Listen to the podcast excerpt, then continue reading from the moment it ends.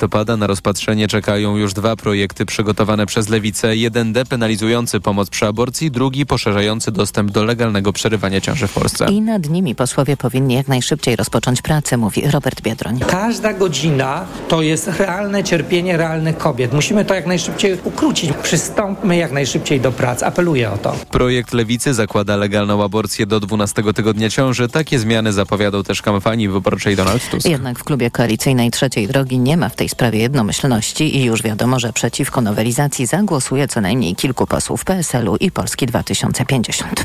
Stefan Wilmont, zabójca prezydenta Gdańska, ma dziś usłyszeć prawomocny wyrok. Zdaniem obrońców zasądzony w pierwszej instancji dożywocie nie jest dla niego odpowiednią karą, bo jak twierdzą Wilmont nie jest osobą zdrową, co stwierdziła jedna z opinii biegłych. Pełnomocnik rodziny Adamowiczów Zbigniew Ćwiąkalski przypomina jednak, że dwa kolejne zespoły biegłych tego nie potwierdziły. Oczekujemy, że sąd utrzyma ten wyrok w mocy. Każdy inny byłby wyrokiem niesprawiedliwym. Brat zamordowanego Piotr Adamowicz liczy też na sprostowanie uzasadnienia wyroku, w którym mord został określony przypadkowym i bez związku z politycznym hejtem. Gdyby chciał zabić osobę przypadkową, to napadłby na sąsiada, przechodnia, osobę jadącą w tramwaju, a nie wybierał miejsce i ofiarę. Manifest, który wygłosił zaraz po ataku na mojego brata był jednoznacznie polityczny, więc to też się składa w pewien ciąg logiczny. Stefan Wilmont zaatakował Pawła Adamowicza podczas finałowego koncertu Wielkiej Orkiestry Świątecznej Pomocy w Gdańsku pięć lat temu. Słuchasz informacji TOK FM. 21 izraelskich żołnierzy zginęło wczoraj w strefie gazy. To największa strata w ludziach poniesiona przez Izraelczyków jednego dnia od początku konfliktu z Hamasem. O tym, jak skończyć trwającą od ponad trzech miesięcy wojnę, rozmawiali unijni ministrowie spraw zagranicznych. Tomasz Orchowski. Kraje wspólnoty w sprawie wydarzeń na Bliskim Wschodzie są podzielone. Chodzi m.in. o natychmiastowe zawieszenie broni, którego nie chcą na przykład Niemcy. Izrael został zaatakowany, ale liczba ofiar cywilnych jest bardzo wysoka. Zauważał szef polskiej dyplomacji Radosław Sikorski. W Unii panuje za to zgoda, że w dłuższej perspektywie najlepsze jest rozwiązanie dwupaństwowe. Podobnego zdania są Amerykanie.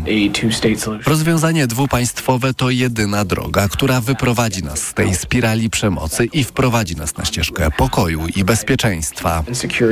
Zaznaczał rzecznik Departamentu Stanu USA Vedant Patel, tyle że premier Izraela Benjamin Netanyahu mówi otwarcie, że rozwiązania dwupaństwowego nie chce. Tomasz Surchowski, TOK FM. O sytuacji w strefie gazy i szerzej na Bliskim Wschodzie ma rozmawiać dzisiaj ONZ-owska Rada Bezpieczeństwa. Kolejne informacje o 8.20, teraz jeszcze prognoza pogody.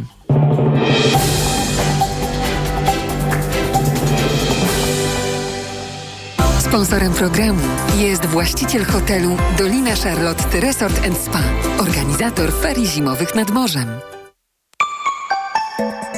Pogoda. Dziś na ogół pochmurno, ale możemy też liczyć na przejaśnienia. Wszędzie może pokropić, a na północy oraz w obszarach podgórskich opady deszczu ze śniegiem, w górach śnieg. Na termometrach plus 6 stopni w Bydgoszczy, 5 w Warszawie, Gdańsku, Krakowie, Łodzi i Szczecinie, 4 stopnie w Lublinie, 3 w Białymstoku. Sponsorem programu był właściciel hotelu Dolina Charlotte Resort Spa, organizator ferii zimowych nad morzem. Radio TOK FM.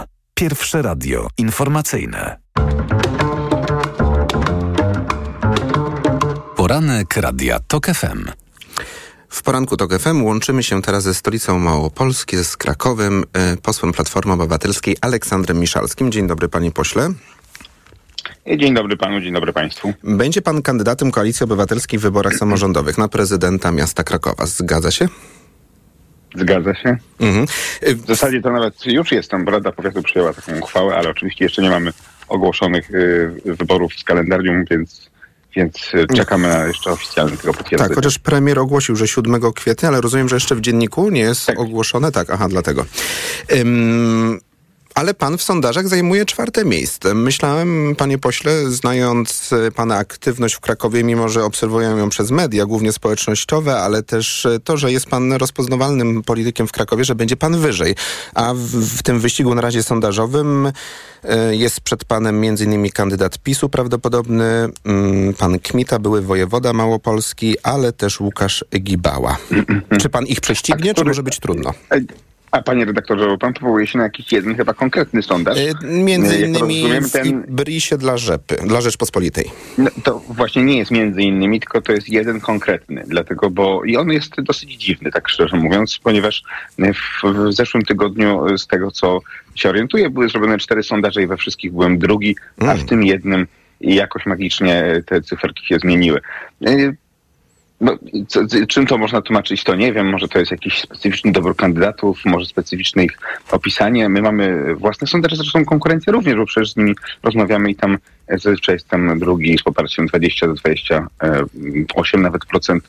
Więc akurat tym sondażem się jakoś niespecjalnie przejmuję, bo on w zakresie e, wyników różnych kandydatów dosyć mocno odbiega od e, średniej z innych. Mhm. Natomiast pamiętajmy, że na końcu decydują wyborcy. Mamy jeszcze mm, do wyborów 2,5 miesiąca. Ja rzeczywiście e, dosyć ciężko pracuję w terenie i jestem przekonany, że to się przełoży na ostateczne poparcie, nawet jeżeli czasem któryś sondaż wyjdzie trochę gorzej. A gdyby panu się udało dostać do drugiej tury, to wolałby pan kandydata PiSu, na przykład właśnie pana e, Łukasza Kmitę albo Małgorzatę Wasserman, ale ponoć PiS jednak nie chce pani e, posłanki wystawić w tych, w tych wyborach, czy Łukasza Gibałę? Kto będzie trudniejszym? Bo Łukasz Gibała to były polityk Platformy, ale także ruchu Palikota.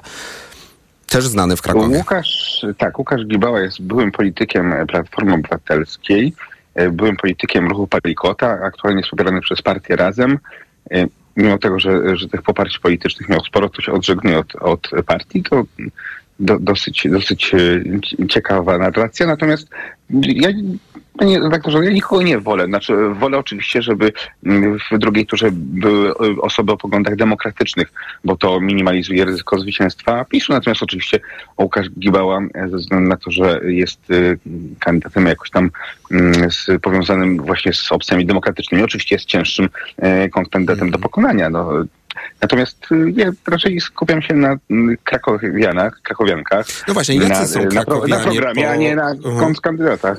Po czterech, pięciu kadencjach Jacka Majchrowskiego, yy, chyba pięciu, tak? Jeśli dobrze liczę. Na pewno po wielu latach.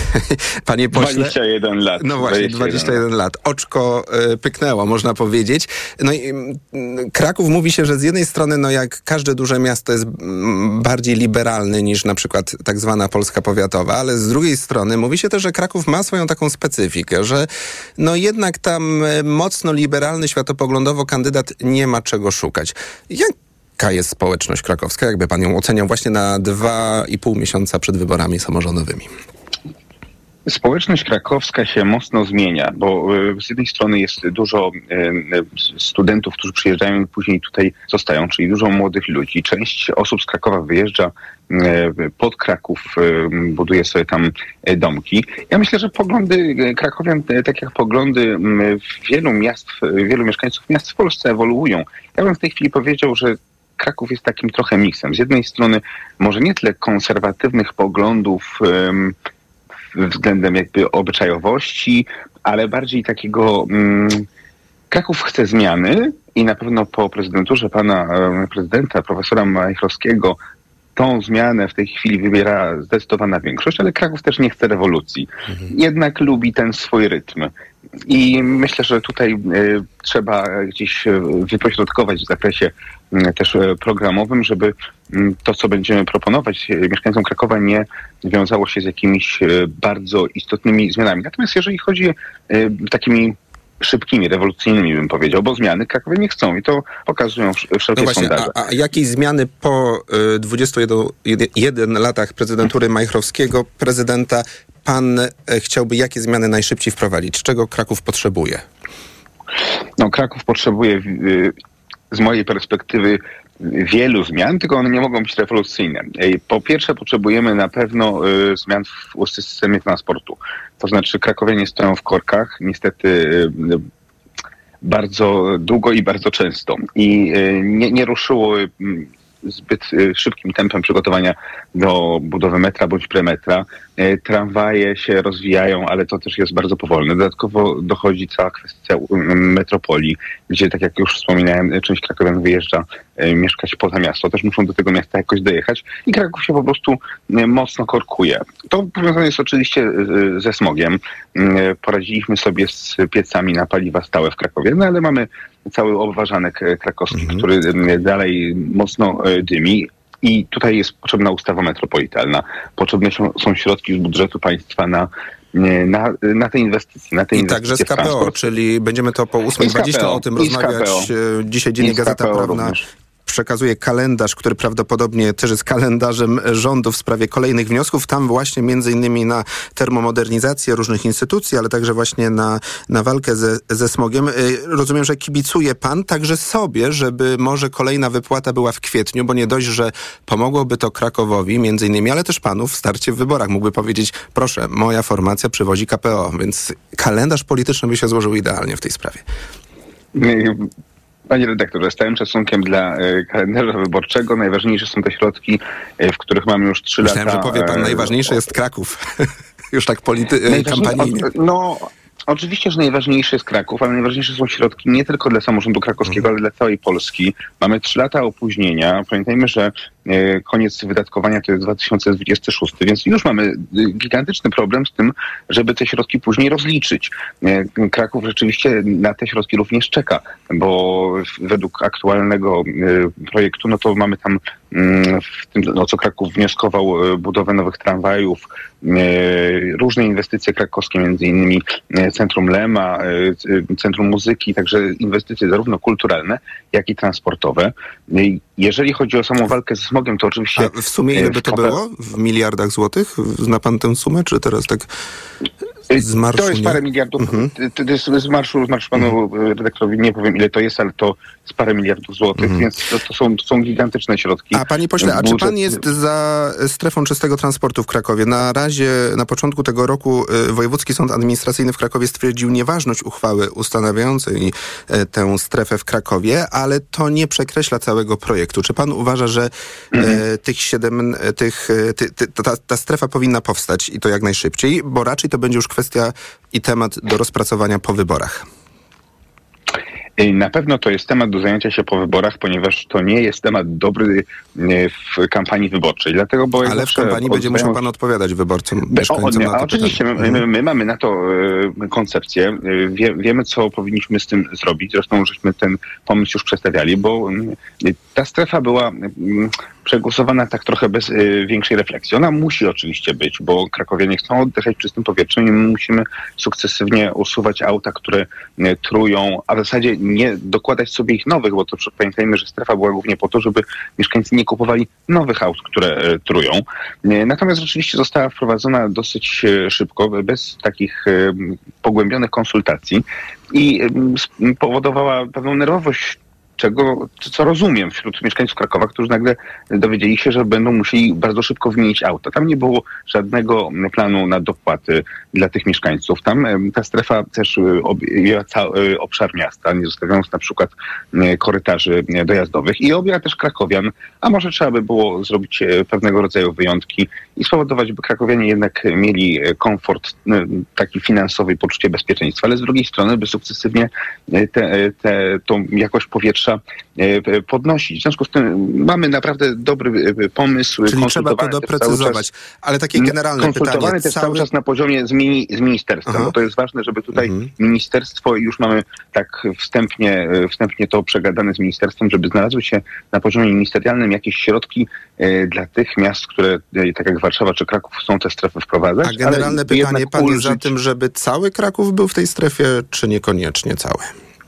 Jeżeli ta strefa będzie, mm, że tak powiem, mniej restrykcyjna niż była, y, to myślę, że może być i cały Kraków. Tylko, że ważne jest to, by krakowianie jak najmniej odczuli te skutki finansowe i by to było jak najbardziej etapami. Mamy na to y, pomysł, mamy na to plan i jak tylko będziemy ogłaszać pro, program, oczywiście, e, oczywiście w szczegółach o tym opowiemy też po rozmowach z ministerstwem, jak już będziemy wiedzieć, na ile pomocy można z ministerstwa liczyć w, w zakresie wsparcia tego programu. Mówił z Krakowa Aleksander Miszalski, poseł Platformy Obywatelskiej i kandydat tej partii na prezydenta e, Grodu Kraka. Dziękuję, pozdrawiamy Kraków. Dziękuję panu, dziękuję państwu i miłego dnia. życzę. Do usłyszenia. I informacje za chwilę oczywiście.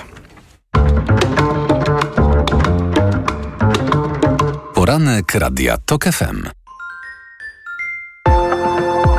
5 minut podróżniczych inspiracji, dzięki którym odkryjesz świat na nowo. Przewodnik TOK FM w podróży.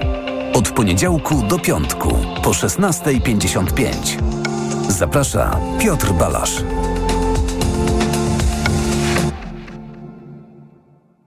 Sponsorem programu jest TravelPlanet.pl, portal turystyczny i sieć salonów. TravelPlanet.pl. Wszystkie biura podróży mają jeden adres. Reklama.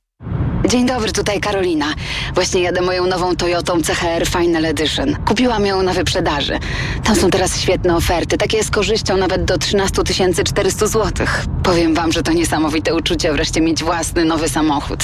I to jaki? Piękny, designerski crossover. W standardzie klimatyzacja, dwustrefowa, automatyczna, felgi aluminiowe i jeszcze inteligentny tempomat adaptacyjny. Czego chcieć więcej? No, gorąco polecam wyprzedaż w Toyocie. Po raz kolejny przedsiębiorstwa mogą z mBankiem wspierać Fundację Wielka Orkiestra Świątecznej Pomocy. Otwórz zdalnie rachunek korporacyjny, a opłaty za jego prowadzenie i za użytkowanie karty WOŚP przekażemy na realizację działań orkiestry. mBank. Gramy razem. Materiał nie stanowi oferty w rozumieniu kodeksu cywilnego i ma charakter wyłącznie informacyjny. Nie jest zobowiązaniem mBank USA. Szczegółowe informacje o warunkach akcji dostępne w regulaminie na mbank.pl ukośnik w rytmie WOSP 2024 lub u doradcy. Wielka wyprzedaż świata Professional trwa. Wybierz legendarny Ducato. Jeden z najlepiej sprzedających się samochodów dostawczych w Polsce. Teraz Ducato dostępne z rabatem aż do 38 tysięcy złotych netto i z promocyjnym leasingiem dla firm od 101%. Szczegóły w najbliższym salonie lub na fiatprofessional.pl Ducato dostępne również w wersji w pełni elektrycznej. Reklama. Radio TOK FM. Pierwsze radio informacyjne. Informacje TOK FM. 8.20 Filip Kekusz, zapraszam. Wciąż nie jest znana skala ataku i zniszczenia po porannych uderzeniach rosyjskich wojsk, m.in. na Kijów i Charków. Zmasowany ostrzał rozpoczął się około 6 rano polskiego czasu. Władze miasta apelowały do mieszkańców o pozostanie w schronach. Wiadomo, że są ranni. Rzecznik Kremla Dmitrij Pieskow potwierdził wcześniejsze medialne doniesienia o tym, że Władimir Putin w niedalekiej przyszłości wybiera się do Korei Północnej. W ostatnich miesiącach dwie dyktatury nawiązują coraz ściślejszą współpracę, przede wszystkim w kwestii uzbrojenia. Moskwa otrzymuje pociski artyleryjskie z północno-koreańskich magazynów, a w zamian ma przekazywać swoją wiedzę technologiczną. Dwumiesięczny rozejm w zamian za uwolnienie wszystkich zakładników. To ma być nowa propozycja izraelskich negocjatorów dla Hamasu. Pozwolono by także na stopniowo powrót palestyńskich cywilów do miasta Gaza. O pomyśle pisze portal Axios, a Izrael według relacji dziennikarzy ma teraz czekać na odpowiedź Hamasu. Po południu ogłoszone zostaną nominacje do Oscarów. W tej chwili wśród faworytów do najważniejszych nagród amerykańskiego przemysłu filmowego wymieniane są przede wszystkim Barbie, Oppenheimer, Biedne Istoty i Czas Krwawego Księżyca. Wręczenie nagród 10 marca w Los Angeles. Czas na sport. Sponsorem programu jest firma RSA Polska, importer elektrycznych samochodów osobowych i dostawczych Maxus. www.maxuspolska.pl Informacje sportowe. Michał Waszkiewicz, zapraszam. Jan Zieliński wciąż z szansami na dwa wielkoszlemowe tytuły. Nasze deblista w parze z Monakijczykiem Ugonysem są już w ćwierćfinale Australian Open, a w duecie z utytułowaną Su Wei Sie z Tajwanu dziś awansowali do półfinału mixta. W ćwierćfinale pokonali amerykańsko-niemiecką parę Nicole Melikar-Martinez, Kevin Krawiec 6-2, 6-3. Graliśmy zdecydowanie lepiej od rywali, mówił w pomeczowym wywiadzie na korcie Jan Zieliński. W tenisie wszystko może zmienić się bardzo szybko, dlatego trzeba było utrzymać koncentrację. Dobrze graliśmy, zwłaszcza przy własnym podaniu. Rywale mieli tylko dwie szanse na przełamanie i żadnej nie wykorzystali. Byłem pewny siebie, ale do końca trzeba było być skoncentrowanym. Dziś na kortach w Melbourne ruszyły ćwierćfinały singla. W pierwszym meczu Amerykanka Coco Goff po ponad trzygodzinnym meczu pokonała Ukrainę, Ukrainkę Martę Kostiuk 7-6, 6-7, 6-2. Teraz trwa pojedynek Nowaka Dżokowicza z Taylorem Fritzem. Pierwszego seta wygrał Serb 7-6. Dziś jeszcze mecz Janika Sinera z Andrzejem Rublowem i Barbory Krejcikowej z Aryną Sabalenką. Inter Mediolan obronił piłkarski Superpuchar Włoch. W finale mini turnieju w Riyadzie wicelider Serie A pokonał 1-0 Napoli. Mistrzowie Włoch od 60 minuty grali w dziesiątkę, decydujący gol padł już w doliczonym czasie, gdy do siatki trafił Lautaro Martinez. Piotr Zieliński ponownie całe spotkanie przesiedział na ławce rezerwowych Napoli, ale w minionym roku był wielokrotnie najlepszym zawodnikiem swojego zespołu, co docenił katowicki sport. Zieliński został bowiem piłkarzem roku w corocznym plebiscycie. W finałowej trójce nie zmieścił się Robert Lewandowski. Drugi był Wojciech Szczęsny z Juventusu, a trzeci kolejny bramkarz Marcin Bułka z Nicei. Fiński trener Tomas Samelwło został odsunięty od prowadzenia występujących w Plus Lidze siatkarzy Zaksy Kedzierzyn-Koźle. Zarząd klubu podjął taką decyzję, bo nie jest zadowolony z wyników zespołu. Zaksa od początku sezonu ma wprawdzie problemy z kontuzjami, ale bilans ośmiu zwycięstw i dziewięciu porażek w lidze uznano za zbyt słaby wynik, biorąc pod uwagę ambicje i możliwości zespołu. Funkcję pierwszego trenera tymczasowo będzie pełnić Adam Swaczyna. Sponsorem programu jest firma RSA Polska, importer elektrycznych samochodów osobowych i dostawczych Maxus. www.maxuspolska.pl Pogoda. Deszcz ze śniegiem albo deszcz w całej Polsce. Temperatury ponownie na plusie. Od 1 stopnia na południowym wschodzie przez około 4 w centrum do 7 w zachodniopomorskim. Nad morzem silny wiatr, roztopy na północnym wschodzie. Radio TOK FM. Pierwsze radio informacyjne. Poranek Radia TOK FM. Macie Kluczka, witam w ostatniej części wtorkowego poranka TOK FM, e, części, w części której gośćmi e, i naszymi rozmówcami będą profesor Tomasz Słomka, politolog z Wydziału Nauk Politycznych i Studiów Międzynarodowych Uniwersytetu Warszawskiego i Tomasz Żółciak z Dziennika Gazety Prawnej. Dzień dobry panowie. Dzień, Dzień dobry. E, zaraz porozmawiamy o dwugłosie z Pałacu Prezydenckiego. Ja tylko zapowiem, że mamy już prawdopodobnie jasność, o co chodziło prezydentowi w Super Expressie, bo dzisiaj rano w TVN24 był um, sprawca zamieszania. Marcin Mastalerek, szef gabinetu prezydenta, powiedział w wywiadzie, że w dniu, kiedy prezydent dostanie akta i opinię prokuratora generalnego, podejmie decyzję w sprawie ułaskawienia skazanych Kamińskiego i Wąsika. Dopytywany, czy to będzie decyzja na bazie kodeksu postępowania karnego, szef gabinetu odpowiedział, że na bazie konstytucji i kodeksu postępowania karnego, bo każde ułaskawienie jest konstytucyjne. Chciałoby się zażartować, no, że nie każde, bo jak wyrok sądu, jak i decyzja Sądu Najwyższego o ponownym skierowaniu sprawy Wąsika Kamińskiego, jak i wyrok Sądu Okręgowego potwierdziły, że no, to pierwsze ułaskawienie z 15 roku y, nie było konstytucyjne, bo zostało zastosowane wobec osób prawomocnie nieskazanych. No ale panowie, krótki komentarz do tej epopei, można powiedzieć, do tego serialu to faktycznie, jak niektórzy mówią, zamieszanie, czy jakaś taktyka na podgrzanie tego tematu, który już troszeczkę zaczął y, być coraz y, cichszy? Pan profesor Słomka. Panie redaktorze, z tego ułaskawienia w 15 roku to nawet nie ma co żartować. Po prostu ono było niekonstytucyjne. A powoływanie się na jakieś rozwiązania w różnych państwach, tradycje w różnych państwach nie oznacza, że w Polsce mamy tutaj do czynienia z takim samym rozwiązaniem, jak na przykład w Stanach e, Zjednoczonych. To tyle. Więc jeżeli pan prezydent chciałby wykorzystać prawo łaski ze 139 artykułu Konstytucji, to oczywiście może to uczynić, ale dopiero na tym, y, na tym etapie. Mam wrażenie, panie redaktorze, że pan prezydent y, ulega pewnym skrajnym wpływom i ta niestabilność prezydenta, ta nieprzewidywalność w, w rozstrzyganiu pewnych kwestii, no na przykład tej dotyczącej mm, zastosowania pewnych kroków wobec, e, wobec skazanych e, panów, wynika no, z tego, że prezydent jest poddawany e, z jednej strony presji Prawa i Sprawiedliwości i lidera Prawa i Sprawiedliwości i pewnym oczekiwaniom, no, A z Jarosław drugiej strony presji Marcina Mastalerka, który może szykować no, jakąś próbę osiągnięcia jakiegoś awansu międzynarodowego dla prezydenta po zakończeniu prezydentury?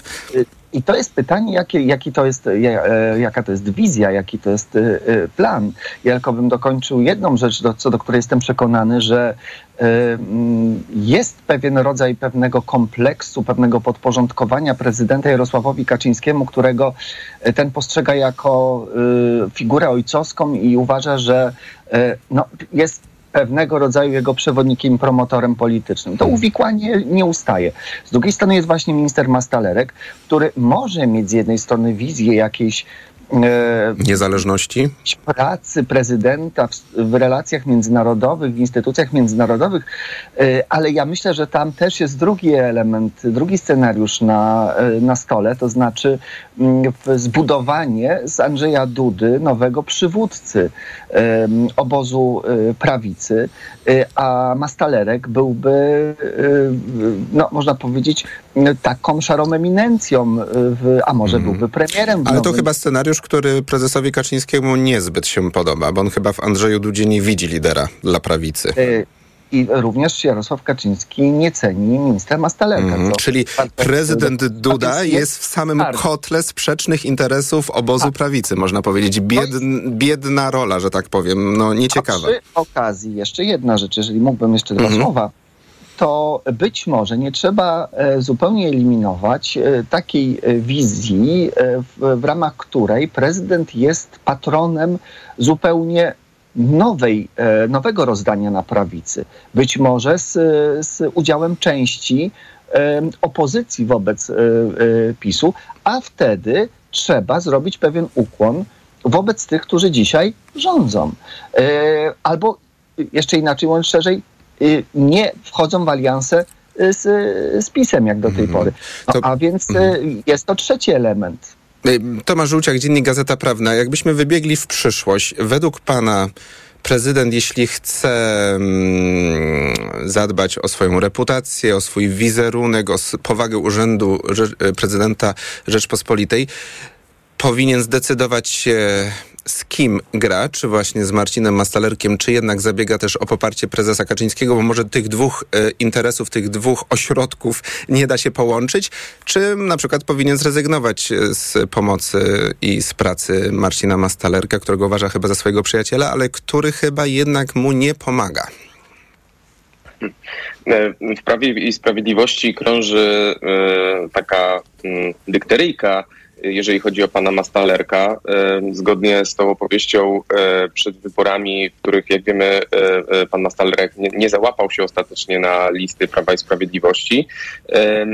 Listy te oglądał prezes Kaczyński, i kiedy zobaczył na nich właśnie nazwisko Mastalerek, stwierdził, że Mm, No, jeżeli ten pan ma star- startować, to, to oznacza, że, że proszę mnie, mnie nie wpisywać na listy.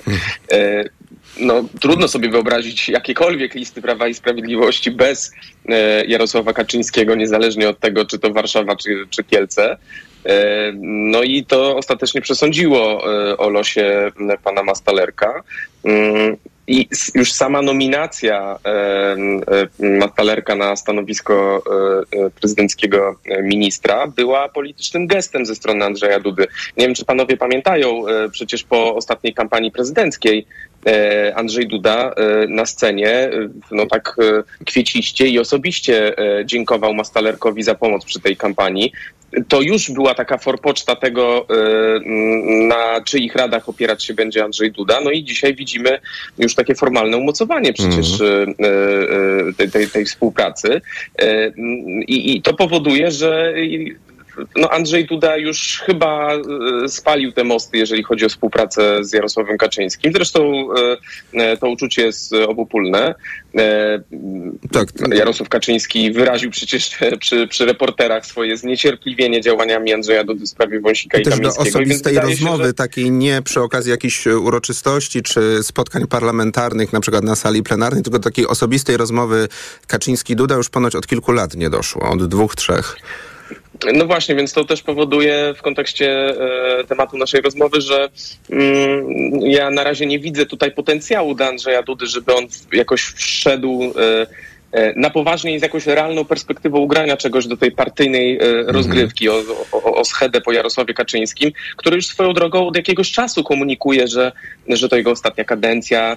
E, On bardzo podkreśla, że w PiSie przydałaby się taka, taka, tak, takie przydałoby się takie odświeżenie generacyjne, że Kaczyński jest przekonany, że PiS już wykształcił w sobie takie pokolenie 30-40-latków, którzy dobrze rokują i w związku z tym przydałoby się, żeby właśnie tego typu osoba e, e, przejęła stery. No, ale po pierwsze, czym zgodził się zapowiedzi- nawet tutaj w tej kwestii z prezesem PiSu sam Marcin Mastalerek w słynnym wywiadzie, w którym wysyłał prezesa PiSu na emeryturę. Tak? Więc tutaj akurat panowie No tak, byli trochę zgodni.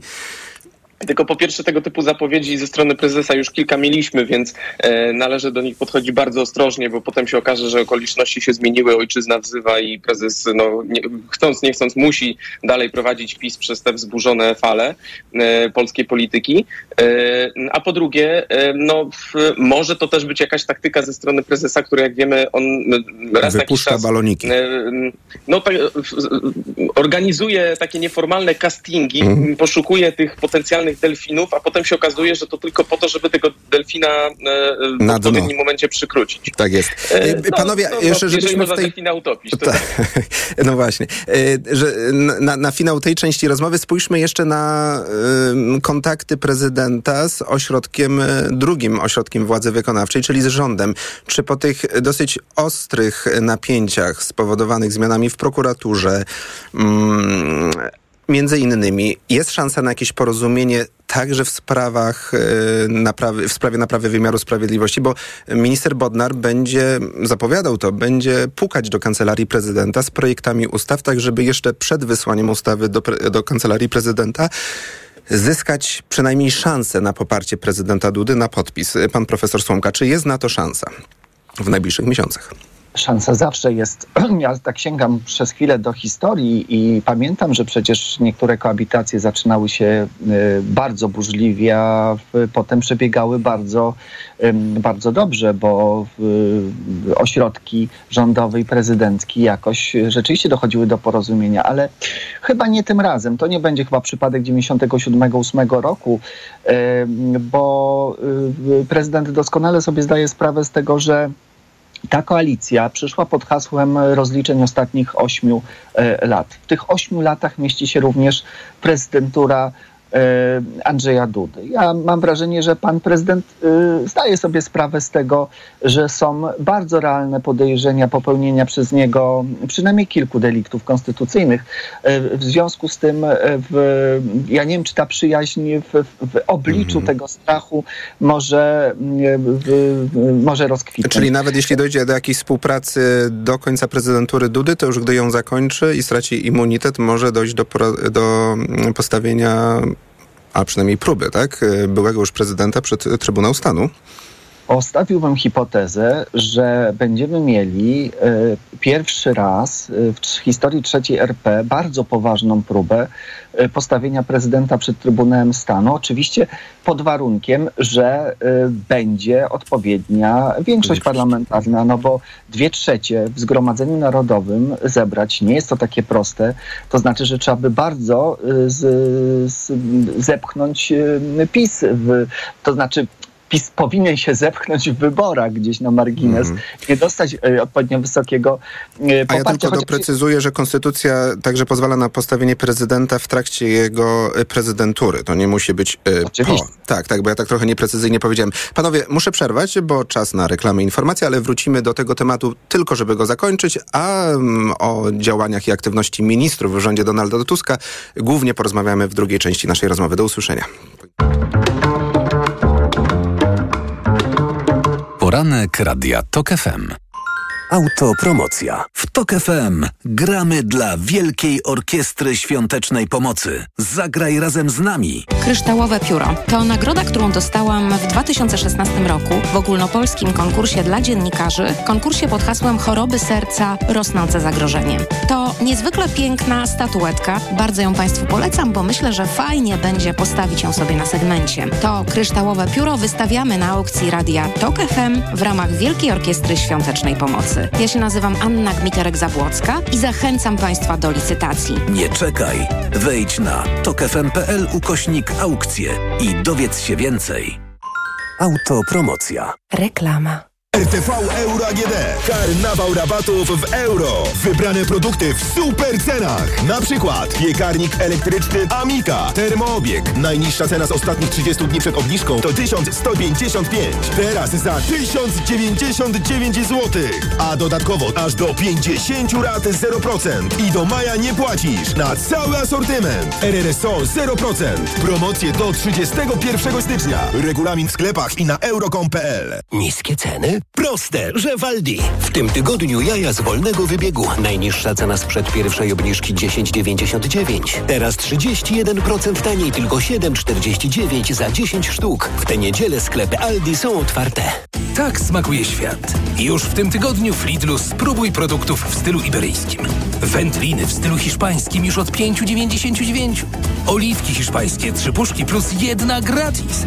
Dla takich smaków zakupy robię w Lidlu. Porozmawiajmy o zakładaniu firmy. Jest z nami Radek Kotarski. Panie Radku, co to znaczy infaktować? Infaktować to prowadzić firmę bez zmartwień. Załóż firmę bezpłatnie i bez wychodzenia z domu na infakt.pl. Polecamy. Wodek Markowicz i Radek Kotarski. Chcesz poznać największe przeboje tej zimy? Odkryj hity Hyundai'a. Tucson, Kona oraz Bayon w ofercie wyprzedaży rocznika. Na naszych słuchaczy czekają imponujące upusty premie za odkup obecnego auta oraz promocje na kontrakt kontrakty serwisowe albo ubezpieczenie. Skorzystaj również z atrakcyjnego finansowania dla Ciebie lub Twojej firmy na swój wymarzony model Hyundai. Wybierz swój największy hit wyprzedaży w salonie Hyundai. Auchan ceny lecą w dół. Wybrane produkty o 50% taniej. Bruschettina 5,49 za opakowanie 180 gramów. Cena sprzed pierwszego zastosowania obniżki to 10,99. Oferta do 24 stycznia. Szczegóły na auchan.pl. Ile to kosztuje? 15 zł. Tyle kosztuje teraz w McDonald's zestaw małe frytki oraz, a Big Mac B McChicken. Obie odpowiedzi są poprawne. Tak jest! To hit Maca. Big Mac albo McChicken i małe frytki za 15 zł. Po najtańszy koszyk zakupów w styczniu do Biedronki idę. By upewnić się, że Biedronka jest liderem niskich cen, ponownie zrobiliśmy zakupy w Biedronce i u konkurencji. Paragony jeszcze raz potwierdziły, że koszyk zakupów w styczniu jest tańszy w Biedronce od drugiego koszyka w zestawieniu. Gdy ceny porównywane są prawidłowo, to Biedronka jest liderem niskich cen. Niezmiennie. Zakupy zrobiono 18 stycznia. Więcej szczegółów na biedronka.pl. Witotal dla mężczyzn to witaminy i minerały w dużych dawkach. Plus dodatkowe składniki tylko dla mężczyzn. Witotal jest najlepszy dla nas, facetów. Suplement diety Witotal. Więcej niż witaminy. Aflofarm. Finał wielkiej wyprzedaży w Media Expert. Smartfony, smartwatche, telewizory, laptopy, ekspresy do kawy, odkurzacze, pralki i zmywarki, lodówki i suszarki w super niskich cenach. Reklama. Radio TOK FM. Pierwsze radio informacyjne. Informacje TOK FM. 8.40 Filip Kakusz, zapraszam. Prawomocny wyrok ma dziś usłyszeć Stefan Wilmont. Zabójca prezydenta Gdańska został w pierwszej instancji skazany na dożywocie, jednak ten wyrok zaskarżyli jego obrońcy, gdyż według jednej z trzech opinii biegłych Wilmont nie jest osobą zdrową. Wilmont zaatakował Pawła Adamowicza podczas finałowego koncertu Wielkiej Orkiestry Świątecznej Pomocy w Gdańsku pięć lat temu. W kwietniu prawdopodobnie wojska Polski i Litwy przeprowadzą wspólne ćwiczenia w Przesmyku Suwalskim, potwierdzili prezydenci Andrzej Duda i Gitanas Nauzeda. Wilno i Warszawa Warszawa ostatnie wspólne manewry zorganizowały w lipcu w Kłajpedzie. Oddziały specjalne z obu państw ćwiczyły wówczas odzyskiwanie przejętej infrastruktury krytycznej. Słuchasz informacji TOK FM. Jeden z najwyższych rangą dowódców amerykańskiej marynarki ogłosił, że Iran jest bezpośrednio zaangażowany w ataki rebeliantów Huti na Morzu Czerwonym. Wiceadmirał Brad Cooper dodał, że ataki rozszerzyły się właśnie z obszaru Zatoki Perskiej na wody całego Bliskiego Wschodu. Jemeńscy rebelianci Huti od listopada wielokrotnie atakowali statki na wodach okalających Jemen, robiąc to w geście solidarności z Hamasem. Często jednak ostrzeliwali jednostki, które nie miały powiązań z Izraelem. W Kamerunie rozpoczął się pierwszy na świecie program szczepień przeciw malarii. Bezpłatną szczepionkę dostaną kilkumiesięczne dzieci w najbardziej dotkniętych chorobą okręgach. Światowa Organizacja Zdrowia, która zatwierdziła szczepionkę, uznała, że jej wprowadzenie w Kamerunie stanowi historyczny moment w światowej walce z chorobą przenoszoną przez komary. Wcześniej pilotażowe programy przeprowadzono w Kenii, Ganie i Malawi. Co roku z powodu malarii umiera 600 tysięcy osób, z czego większość to osoby poniżej 5 roku życia. Pogoda. Wciąż pochmurno w całym kraju, może spaść deszcz albo deszcze ze śniegiem, ale będą też rozpogodzenia, głównie w centrum i na południu. 8 stopni w najcieplejszym momencie dnia będzie w Szczecinie, 6 w Bydgoszczy, 5 w Toruniu, Warszawie, Łodzi, Krakowie, Katowicach, 4 w Lublinie, 3 w Białymstoku i Rzeszowie. Radio TOK FM. Pierwsze radio informacyjne. Poranek Radia TOK FM. A z nami nadal są profesor Tomasz Słomka, Uniwersytet Warszawski, Tomasz Żółciak, Dziennik Gazeta Prawna. Do redaktora Żółciaka właśnie pytanie, kończąc temat współpracy w najbliższych miesiącach, czy właśnie jest na nią szansa, prezydenta Dudy z y, rządem Donalda Tuska. Ostatnio wypowiedź y, prezydenta w sprawie y, zmian w wymiarze sprawiedliwości powiedział, że nie pozwoli na kwestionowanie statusu sędziów, którzy z nominacji Neo-KRS weszli do zawodu, a którzy tę nominację otrzymali właśnie od prezydenta.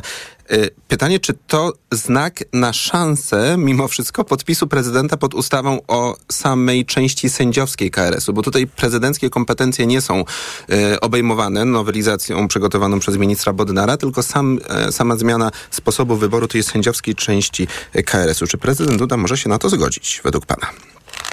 Mm, od początku, kiedy ten temat e, tej ustawy właśnie dotyczącej tej sędziowskiej piętnastki KRS e, się pojawił, e, konsekwentnie twierdziłem, że czytając tak literalnie to, co komunikuje Andrzej Duda w tej kwestii, czyli prerogatywy, prerogatywy i prerogatywy, to y, no, właściwie to nic nie stoi na przeszkodzie, żeby mm, taką ustawę podpisać. Problem jest taki, że y, Andrzej Duda często mm, pewne sprawy postrzega w sposób taki godnościowy, tak bym to nazwał. To znaczy y, on chce być konsultowany w przypadku takich kluczowych ustaw, no ale jak wiemy konsultowany nie jest. W przypadku tej ustawy... To też nie ma takiego KRS, wymogu w procesie legislacyjnym. No właśnie. Jeszcze niedawno większość rządząca, nie chcąc zaogniać tej, tej relacji z pałacem, e, rozważała e, naprawdę taki scenariusz, w którym e, z projektem tej ustawy, zanim ona trafi w takie legislacyjne tryby, proces konsultacji, pójdzie z tym projektem do pałacu, pokaże go prezydentowi, omówi go z nim, być może wprowadzi jakieś jego sugestie i wszystko się odbędzie właśnie w taki sposób koabitacyjny, harmonijnej koabitacji. No, ale te relacje zdążyły się popsuć na tyle wskutek sprawy pan, panów Wąsika i Kamińskiego, że stwierdzono, że no, nie, nie ma przestrzeni do tego rodzaju ruchów. Oczywiście od samego początku byli w rządzie sceptycy, sceptycy którzy uważali, że to jest tworzenie precedensu, bo jeszcze prezydent, prezydent się rozochoci na tyle z tymi konsultacjami, że właściwie będzie wymagał konsultowania z nim każdego projektu, co spowoduje, że projekt legislacyjny w Polsce zyska nowy, nowy nieoczywisty element. Tak, wydłuży więc, się też przez to. Więc na razie, na razie nie ma, nie ma e, na to przestrzeni. E, natomiast jeżeli chodzi o, e, o to, czy i co prezydent będzie podpisywał, a co będzie wetował i jak ta koabitacja dalej będzie się układała. No ja myślę, że zobaczymy to e, już właściwie na dniach, bo takim probierzem tej sytuacji będzie ustawa budżetowa. No, wiemy, jak się skończyła sprawa z ustawą okołobudżetową, mm. no ale jednak to, co, to, to, na co rząd w tej chwili czeka, to jest zakończenie prac nad ustawą budżetową. Pytany e, w Davos, co, prezydent jest... powiedział, że nie zamierza wetować, nie, e, znaczy e, nie może ustawy budżetowej wetować, ale mówi, że nawet gdyby wysłał do Trybunału Konstytucyjnego, to to nie, nie przesądza tego uruchomienia, nie powoduje uruchomienia tego procesu rozpisania wcześniejszych wyborów. Rząd do tego nie dąży.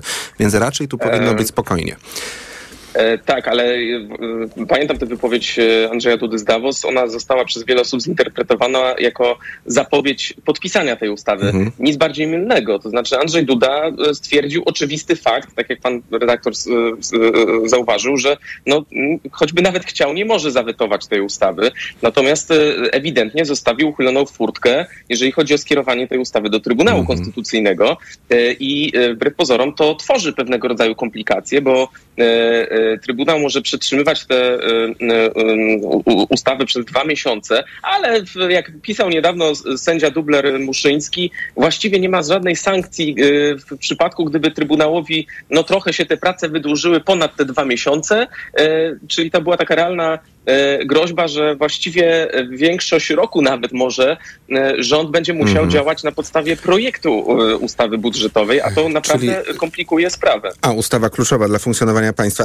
Zmieniamy temat, chociaż on też się trochę łączy z prezydentem, chociaż prezydenta, prezydenta już chciałbym tutaj zostawić na boku, bo prezydent też wiele razy wypowiada się bardzo krytycznie wobec zmian w TVP, ale skupiłbym się teraz na ministrze kultury, mm, bo to jest taka pytanie do profesora Słomki. Według mnie jedna z kluczowych bitew y, obecnego rządu, bo nie tylko to, że zmiany w funkcjonowaniu mediów publicznych zarówno te na, na, na tym poziomie informacyjnym były kluczowe. One dosz, doszły do skutku. Są też potrzebne zmiany strukturalne, finansowe. To ma przynieść ustawa medialna w tym roku. Ale to też jest chyba bitwa według mnie taka wręcz osobista. No, minister Sienkiewicz czy premier Tusk mówi, że ta telewizja wprost tak twierdzą, zabijała ludzi. To te drastyczne historie, które wszyscy znamy. E, myśli pan, że ta bitwa taka osobista zostanie wygrana, bo na razie minister Sienkiewicz ma trochę podgórkę pod kątem niektórych decyzji sądów rejestrowych. On jest przekonany, że, że tę bitwę, tę drogę zakończy pozytywnie. Ja bym bardziej powiedział, panie redaktorze, to jest bitwa symboliczna. Mhm. E, nieosobista, e, chociaż e, oczywiście gdyby tak bardzo dokładnie spojrzeć, to pan minister Sienkiewicz też może mieć sporo żalu do tego, co pojawiało się na jego temat w mediach rządowych przez ostatnie, przez ostatnie lata.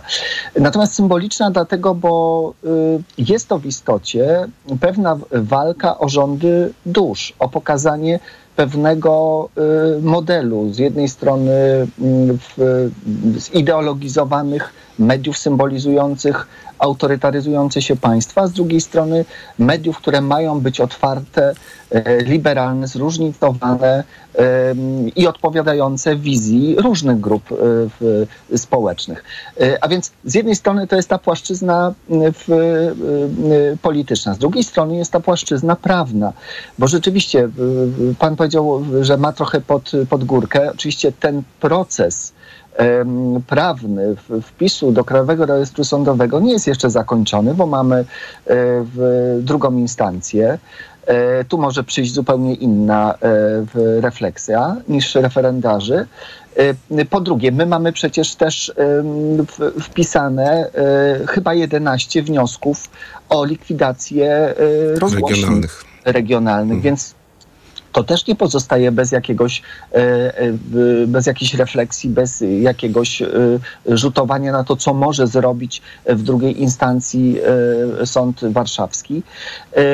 I ja myślę, że, że to jeszcze nie jest zamknięty element. No w każdym razie minister próbował wszystkich możliwości prawnych, jakie były dostępne w tym momencie, aby przeciąć. A według pana profesora, mhm, a nie lepiej byłoby też z punktu widzenia takiego politycznego, ale też może skuteczności prawnej, e, przygotować wszystko od razu, wiedząc, że chcemy przejąć władzę, koalicja rządząca powinna E, latem ubiegłego roku, a już na pewno jesienią, przygotować ustawę medialną. Minister Wielgus, wiceminister kultury tu w studiu TOK FM mówiła, był panel obywatelski, wiemy jak to zrobić. No to od razu wysłać do prezydenta i wtedy powiedzieć, jeśli prezydent nie, no to my idziemy inną drogą teoretycznie można, no ale nie było wtedy formalnie koalicji rządowej, więc nie wiadomo, czy ten kształt, który by został opracowany jeszcze przed wyborami, byłby akceptowalny. Więc myślę, że to jednak trzeba powiązać z tym mhm. E, procesem tworzenia e, koalicji. Teraz będzie sprawdzam, bo ja myślę, że ta determinacja w przygotowaniu e, projektów ustaw medialnych jest duża i ona bardzo szybko zostanie e, przedstawiona. Natomiast jeżeli pan redaktor pozwoli, to ja jeszcze jedną rzecz chciałbym tutaj zauważyć.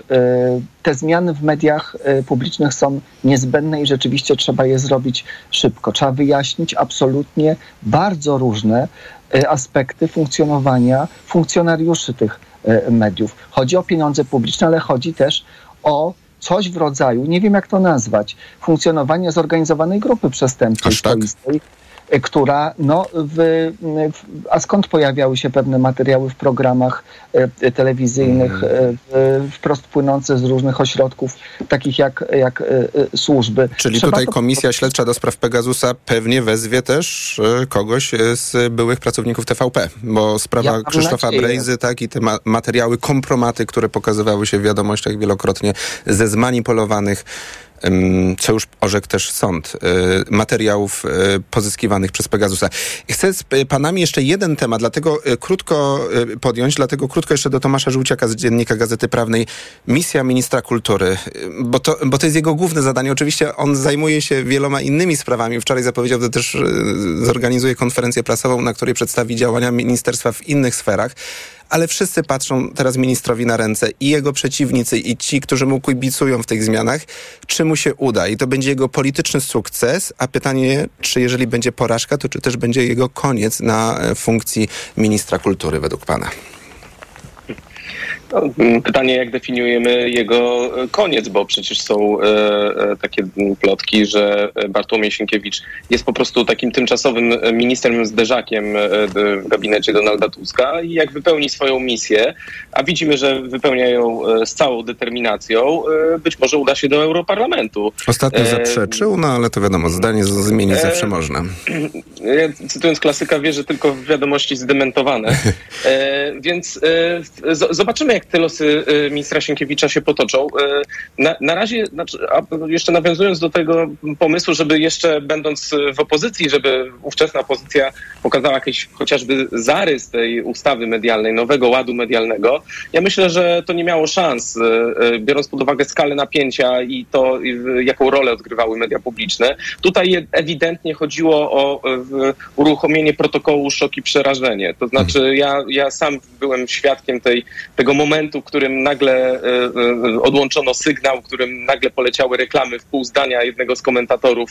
Nie wiem, czy tych, tych 500 złotowych, czy tych takich ideowych, ale to już mniejsza o to. E, I, i, i- rzeczywiście postawiono najpierw na jeden pomysł, kiedy on nie do końca wypalił, postawiono na drugi. Teraz trochę się to wszystko komplikuje, Mm, ale no, e, tutaj zgoda, że ta procedura cały czas jest w toku. Zaskarżenie decyzji referendarza powoduje, że ta, te, ten jego wpis traci moc do czasu uprawomocnienia się w, w tym postępowaniu instancyjnym. E, Więc e, tak naprawdę jest to mm, mm, jakaś przegrana nawet nie bitwa, ale potyczka tak naprawdę w tej wojnie o media publiczne, e, ale to, to wcale, wcale nie powoduje, że te, te zmiany, te, ten taran Sienkiewicza w mediach publicznych, on nie będzie dalej jechał. I wydaje mi się, że zanim ta sprawa dotycząca TVP i Polskiego Radia się rozstrzygnie, to miną długie, długie miesiące, być może nawet, a te zmiany w mediach i tak zajdą, być może już nawet na gruncie ustawy e, medialnej, która przecież została zapowiedziana, więc e, rewolucja już, już nastała, ona już tam I się jest. nie zatrzyma. No, tylko pytanie e, właśnie, w którym momencie ona się zatrzyma i na jakim etapie. I na koniec, na krótko, ale ważny temat, reklamowany już w poranku do GFM, pana artykuł w dzisiejszym dzienniku na stronie drugiej, plan rządowy na KPO. Ja rozumiem, że pan dotarł do faktycznego harmonogramu, kalendarza, który między innymi pewnie minister Pełczyńska-Nałęcz od funduszy e, sobie wytyczyła razem z Donaldem Tuskiem. E, Plan na, Tak do drugiej połowy mm, 24 roku na wnioski o płatności z KPO. Y, Uda się go zrealizować? Jest na to szansa? I od razu drugie pytanie, czy uda się zrealizować nawet gdyby nie było podpisu prezydenta pod niektórymi ustawami? Czy jednak komisja będzie chciała dopełnienia całego procesu legislacyjnego według pana? Znaczy, na pewno plan jest bardzo ambitny, bo on zakłada, że tylko w, w tym roku na podstawie trzech y, wniosków o płatność pozyskamy ponad 18 miliardów euro. E, Generalnie cały plan, e, jak na razie on zakłada e, skonsumowanie ponad połowy całej kwoty, którą Polska ma e, zapewnione w ramach KPO. No tylko oczywiście tutaj jest problem dotyczący mm, czasu, bo tego czasu sporo nam uleciało. E, mm, Mieliśmy taką protezę dotyczącą prefinansowania projektu przez Polski Fundusz Rozwoju, ale wiadomo, że to jest tylko proteza i tylko jakaś namiastka tego, co można było robić w ramach KPO, a te rzeczy trzeba porozliczać do 2026 roku, więc tego czasu jest bardzo mało i o ile komisja nie powie, że wydłuża ten okres, no to pytanie, czy y, choćby z tego względu uda nam się skonsumować y, y, całą sumę. No wydaje się też, że, że te projekty, które tam są, te, te reformy, które są tam ujęte, one w, w no, ponad 90% one są raczej niekontrowersyjne, więc wydaje mi się, że Andrzej Duda tutaj albo nie będzie skłonny do wetowania tych, tych rzeczy właśnie z, z, tego względu, że przecież chodzi o pieniądze z KPO i rozwój Polski. E, no, a druga sprawa, no w, w pewnym momencie kadencja Andrzeja Dudy też się No zakończy. A to jest sprawa KPO międzynarodowa. Właśnie. więc po prostu być może nie będzie komu wetować tego. I tego króciutkie pytanie na historii, koniec do na profesora.